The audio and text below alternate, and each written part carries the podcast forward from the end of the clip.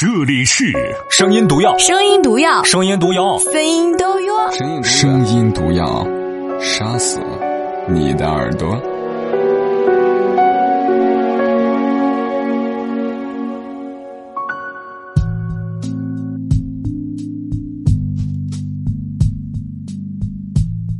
晚上好，亲爱的陌生人，我是马奔。昨天晚上推荐的那篇文字，今天早上在微信平台上有很多的朋友反馈，说女人真的应该那么物质吗？真的应该去追求品牌，去过上更富裕的生活吗？对于这个问题，我首先要声明一点：所有在平台当中所推送的文章，它仅仅代表部分的思想，呃，不所谓的对或者错，只是说你是否接受它。呃，你用你的香奈儿，我用我的七匹狼。各自的生活态度而已啊，没有必要去分一个高下。至于说女人是不是要物质过上丰裕的生活，我想这是每一个男人和女人共同的愿望吧。谁希望自己的日子过得清贫呢？好了，今天晚上要和大家所分享的这篇文字，同样来自我们的微信公众平台“声音礼物”，一位叫做钱子的朋友，他的推送是什么？让我们不再联系。这篇文字挺有意思的，经常在。日常的生活工作当中，被一些年轻的朋友问到说：“哎，马老师，我们的友谊好像突然之间就不联系了，呃，为什么慢慢的身边就没有好朋友？”希望这篇文字能够给你一个答案。这篇文字的作者叫做陆小莫。是什么让我们不再联系？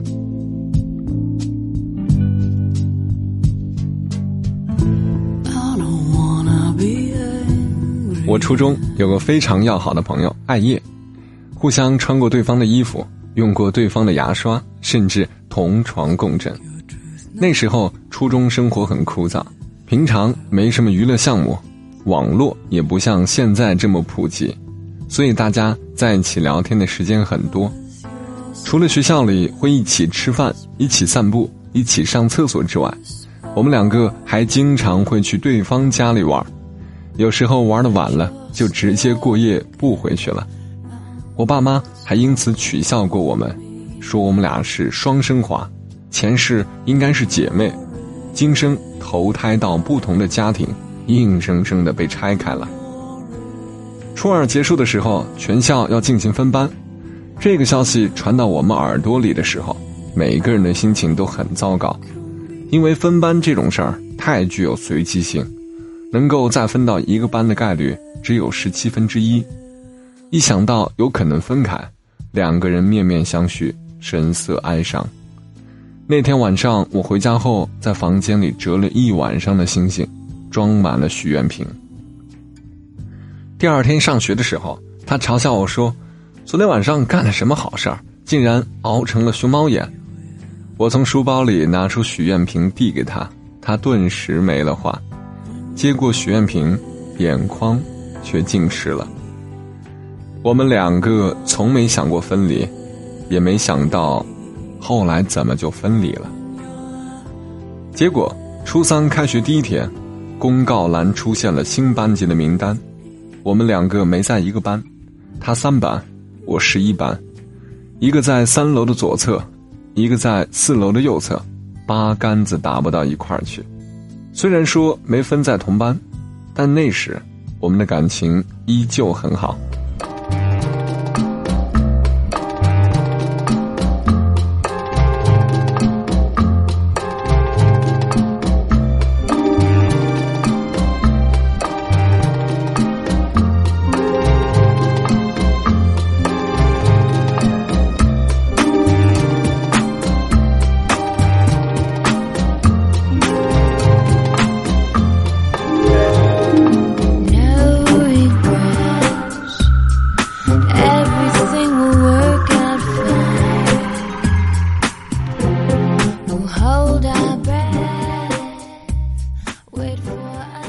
因为刚到一个新的班级，很多人都是陌生的，初三压力又比较大，每天空闲时间都用在写作业上了。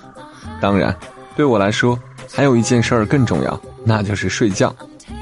除了睡觉和写作业，其余根本抽不出更多的时间和别人闲谈交朋友了。一开始，我们两个还会经常聚在一起讨论作业，聊新同学的八卦，可是渐渐的，接触就变少了。每个班级的上课时间都不同，特别是体育课。对于女生来说，体育课就是八卦课，可以找到各种理由跟老师请假不运动，然后三三两两的好友们聚集在一起聊八卦。他上体育课的时候，我们班凑巧是自习课，我有时候会假装出去上厕所，其实是偷偷溜出去找他玩。一开始我还挺肆无忌惮的，结果。有一次不小心被班主任逮个正着，我也就慢慢的归心自习了。我们当时约定好说考同一所高中，以后还能一起玩。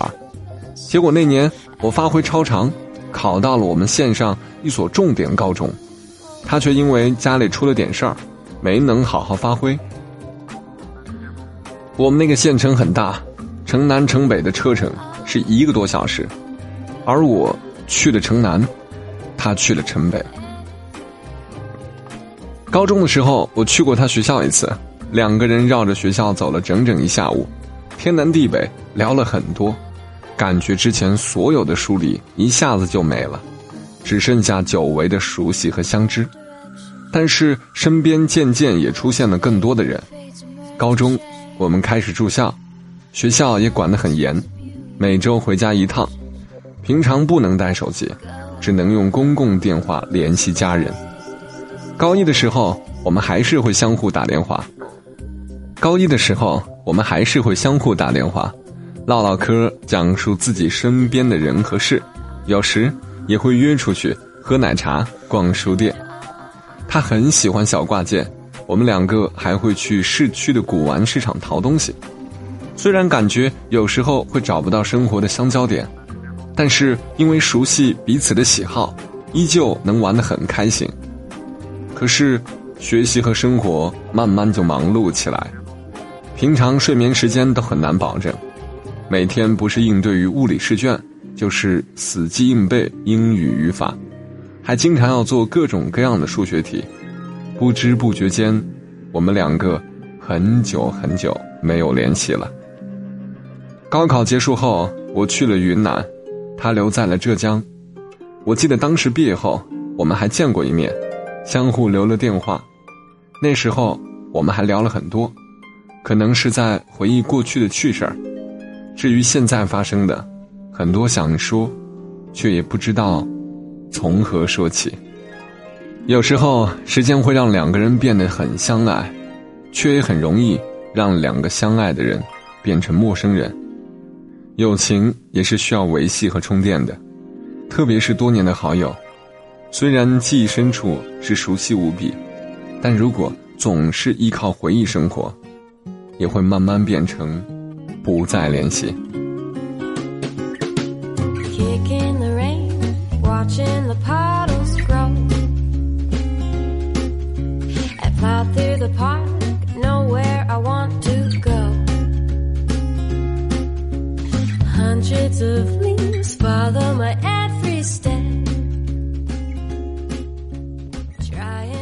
前几天，我鼓起勇气给艾叶打了个电话。她现在已经回老家工作了，身边也有疼爱她的男朋友。虽然聊的不多，但是一点也不陌生。我在电话里说，等我今年寒假回去的时候，一定要再去我们以前最喜欢的那家奶茶店。然后逛逛旁边的旧书店，他笑着说：“好啊，好啊，我等你回来。”我始终希望未来我的生活还有你们的参与，你们还要当我孩子的干爸干妈。等年老的时候，我们还要一起晒太阳，牵手跳广场舞。因为你们曾经是我青春里最重要的人。一段感情的维系，总需要一个人主动。然后，才有双方努力的机会。所以，如果我们彼此还挂念，为什么不能拿起电话拨通那个号码，问一句“最近好吗”？然后依旧可以疯癫的陪伴度过某个周末的午后。